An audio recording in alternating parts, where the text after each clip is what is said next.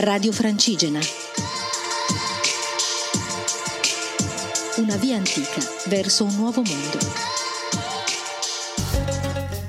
Ciao, sono Luca Contieri, pellegrino e filmmaker, autore di un documentario su un cammino che ho fatto l'anno scorso da Milano a Roma dal titolo Le energie invisibili da Milano a Roma in cammino. Quest'estate sto facendo il cammino di San Benedetto assieme ad un mio amico Marco. Oggi abbiamo fatto la quarta tappa da Leonessa a Poggio Bustone, dove all'inizio abbiamo trovato un paesaggio meraviglioso salendo il monte Terminillo, una bellissima camminata che ci ha portato a circa 1500 metri di altezza. Abbiamo incontrato due pellegrini, Michele e Sonia, che vengono da Monza, con i quali abbiamo chiacchierato per tutta la giornata devo dire che quando si sta insieme c'è, un, c'è un'energia particolare che ti fa dimenticare i dolori.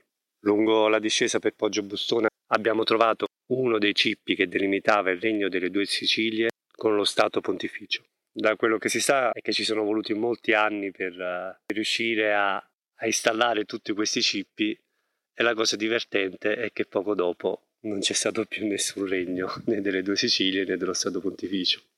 All'arrivo a Poggio Bustone abbiamo scoperto una storia particolare su, su San Francesco, dove ha vissuto per molti anni. In cammino si scoprono tante cose che non si sapevano. Quindi dopo, dopo Santa Rita abbiamo visitato i luoghi storici dove ha vissuto San Francesco. Siamo stati all'Eremo, al Sacro Speco, dove San Francesco ha vissuto per diversi anni e dove ha ricevuto la rivelazione della sua missione. Questo luogo ha un'incredibile energia che, che è inevitabile non sentirla.